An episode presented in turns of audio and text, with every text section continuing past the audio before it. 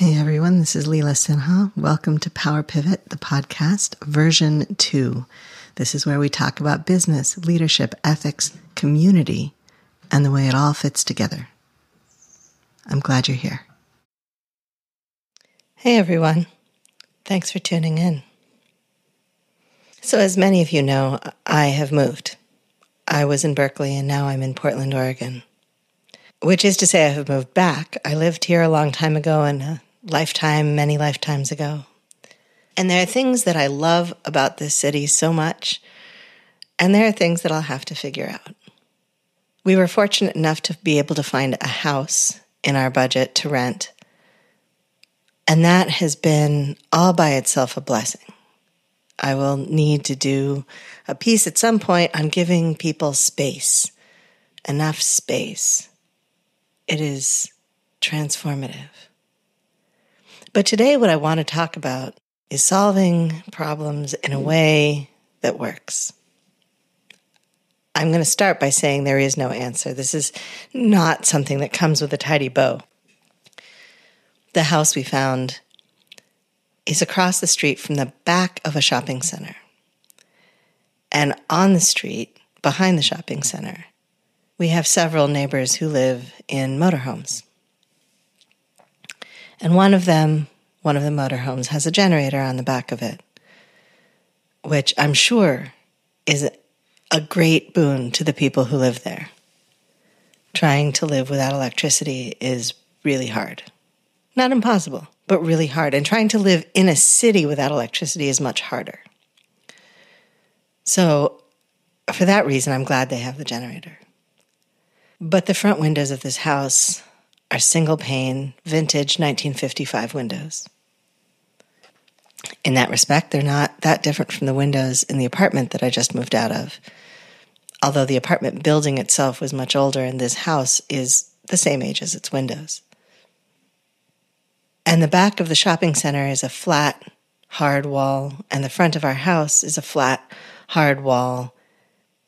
And so what that means is that the sound of the generator echoes back and forth between these two walls. It's a challenge. It's a challenge for a lot of reasons, but mostly because constant auditory input is really hard for both me and the partner I'm living with. And there are a bunch of things we can do to make it easier. But for example, it's a little trickier to record now, not only because the post-processing has to include eliminating the background noise, but fortunately it can do that. Thank you, artificial intelligence. But also because I have a harder time thinking. I have a harder time being coherent. I have a harder time putting ideas together in a string of more than like two with that kind of sound in the background, which points to privilege. The ability, the freedom to choose to function in such a way that I I can do things that require me to think means that I have variously found ways to eliminate noises like that or to avoid them entirely. But, you know, hoping that there was some kind of assistance program, intermediate something, we called the the city information line. It's not a police line. It, it just, it's a, it's a phone line where you can find out things about how the city works, which is great if you're new in town. So we called them and we said, here's the situation. We absolutely do not want to involve the police. What are our choices? And the person on the other end of the phone said, really, unfortunately, we don't have any other options other than calling the non-emergency line. And we said, that's still the police. That's not, that's not what we're doing. That's not how that works. And so he said, really, unfortunately, not much. And so we turned to other solutions. I got on Facebook and I said, hey, Facebook, how are hedges as a sound break? And folks seem to think that hedges are pretty good. I'm considering the kind of hedge that comes in a box because we're renting. We don't have permission, and I don't want to spend the money to plant plants on this property. But surely we can find a way to put them in a box. So that's one option. The other option is that we draw on the various people we know from Burning Man and get help and suggestions and assistance in building a surround for the generator if our neighbors are willing to have us do that, which would mean that we would need to develop a relationship with them, at least to some extent. We are both very slow to weave those kinds of connections with people. I have never had good luck with neighbors, so I'm a little skittish. But we might try that too. It's certainly a more compact solution than installing a hedge. It's probably a more effective solution than installing a hedge. But this is the thing about solving problems. Our principles and values and what we know about the world mean that we are not willing to call the police. That's just not an option. So we have to find something else. And it is entirely likely that that something else will be something that we do to ourselves or to our property rather than to or with the people across the street. Because we're trying to meet all kinds of needs. We're trying to meet mental health and physical health needs for ourselves. We're trying to figure out what the best solution is. When we first got here, we got here in the middle of an ice storm, basically, and the generator was running a lot. Now it's running less. So maybe this won't be as much of an issue as the weather turns. Maybe this is only a winter issue. Maybe it's a winter and summer issue since summers have gotten so hot here. But as leaders, you knew I was going to come back to business eventually. As business leaders, this is our job. This is, you know, it would be simple or obvious or easy to decide that our principles, our beliefs didn't have a place in a situation where we are under significant stress, where we could prioritize our comfort over someone else's. Except that that wouldn't be easy at all because it would feel really terrible and it would put us out of alignment. And that's not going to serve us or anyone else in the long run. So instead, we're wrestling with it. We're trying to figure out how we can shift our own cadence inside the house. Sometimes we just use more of that privilege that we have, get in the car and leave for a couple of hours to give ourselves a break. I imagine that as we settle in, we'll find our various kinds of earmuffs and headphones and earplugs that we've used for other things at other times, and we will apply those again, and that will help. The vibrations are physically present too. I can I can feel them in my body. So that's something to manage also. But again, as leaders, it's it's on us to take the time and energy to do the wrestling. That's that's the leadership part. I think sometimes there's this idea that when you get to a certain level of leadership, you don't have to wrestle anymore. That's not your job anymore. But in fact, I think it's exactly the opposite. The further into leadership you go, the further into leadership we go, the more important it is for us to engage the depth of the reality of our principles and beliefs and values and how we want the world to be broadly, because we have so much impact. And sometimes it's something that's personal and individual, and maybe it's just you and one other person. But sometimes it's something else. Sometimes it's big. Sometimes it's complicated. Sometimes it's big and complicated and hard and uncomfortable. Sometimes it's something like racism or ableism. Sometimes it's expensive. Sometimes you have to figure out how to straddle that divide between cost and efficacy, or cost and ideals. And yet, at what point do you just cut it off and say, I can't, I can't do this at all if I can't do it at least this well? And at what point do you say, I have to do this because I am also marginalized, disabled, struggling, And so I'm going to do the best that I can and acknowledge that it's not what it should be and lay out a plan for how we're going to get from here to there. Right now, my business is in that liminal space. I have room for more clients. I have uh, room for more creativity. I have room for more something. I am not fully occupied in the way that would mean that I was all the way at capacity. And I don't exactly know which something is going to need or want to be developed more fully.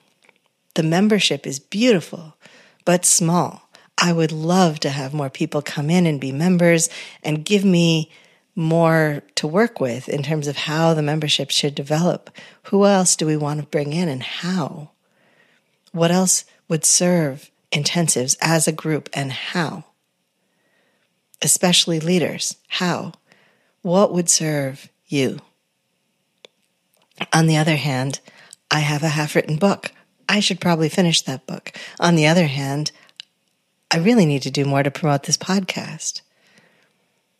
On the other hand, on the other hand, on the other hand, but right now, everything that I'm doing is at a reasonable, not ideal, but a reasonable level of accessibility. Everything that I'm doing is at least approaching where I want it to be in terms of my ideals. And I don't want to overextend too much. I don't want to go too far beyond that. I want to make all of my spaces, spaces that I can feel proud to promote, that I can feel proud to share. That's why this podcast comes with transcripts that are cleaned up by a human being. Because auto-transcription is not there yet. It's getting there, but it's not there yet. And everyone should be able to access these words if they want to. That's why I try to make all of the membership features accessible in some way or other. That's why I'm still wrestling with people about how the salons can be more accessible than they are. And also, I'm still holding the salons. I've still got the membership website up and running. I'm still, I'm still doing everything that I can. And I'm a small business. I'm like one and a half people, maybe two. I have some folks waiting in the wings who will be happy to come on board as contractors if I exceed my capacity with consulting. But right now, it's me and my assistant. That's who we are. And all of you. And all of you are part of it, not in the employee sense, of course, but in the in the engagement and development sense. And so together, we're figuring out what is needed and how to get there. What, what would make this better? What would make this more engaging? What would make this more nourishing? I just did an episode about how we're all making decisions about what we need and what we want based on a much tighter set of criteria. We're being more discerning.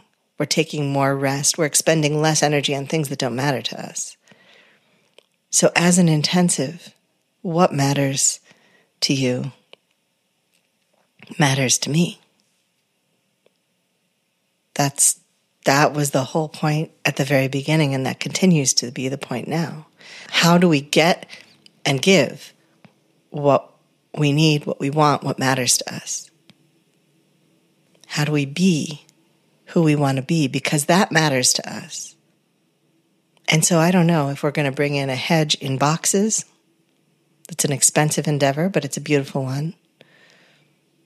Or if we're going to have a conversation with our neighbors and build or collaborate on a build for a baffle box, or if we're going to use hypnosis so that it just doesn't bother us so much anymore, or if we're going to find the best, most amazing, lightweight, noise-canceling, non-Bluetooth headphones ever, I don't know. I don't know what's going to happen. But I do know that I want to feel good about living here and good about how I am with the people around me. Integrity is so important to intensives. It's so important to me. And I know it's important to all of us.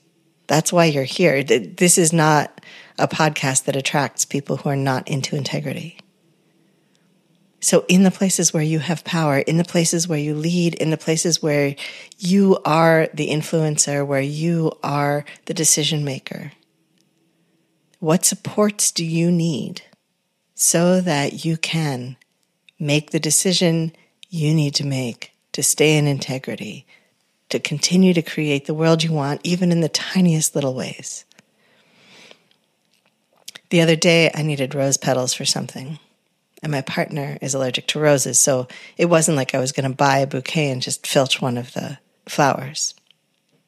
Instead, they suggested I go over and see if there was someone at the flower counter and ask if they had, you know, a rose that had been discarded, that didn't work out, that was kind of ugly, because all I needed was the petals. So I went over, not expecting to find anyone at the counter early in the morning, but there she was. And all of the roses in the display were in bouquets, big bouquets. I didn't need that many. I couldn't use that many. I can't even have that many in the house.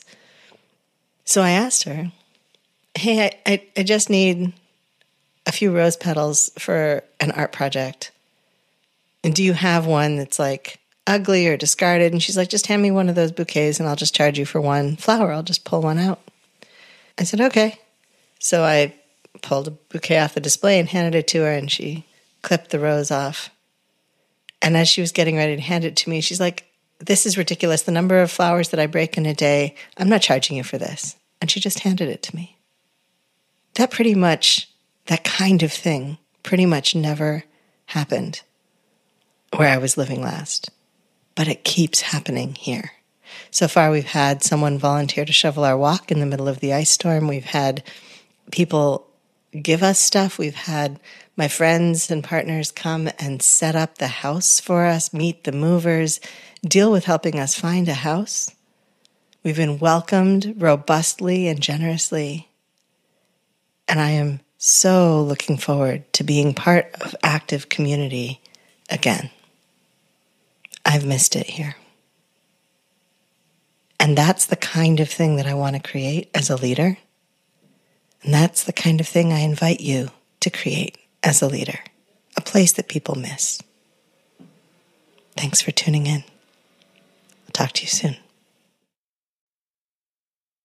This has been Power Pivot, the podcast. I'm your host, Leela Sinha. Thank you for listening. I offer gratitude for the earth and sky and the support and care of many who cross my path. Our post-production assistance is provided by William Jameson, and you can find him at jameson a v dot net. You can find more of me and my work, including leadership consulting and keynotes, at intensive institute dot com.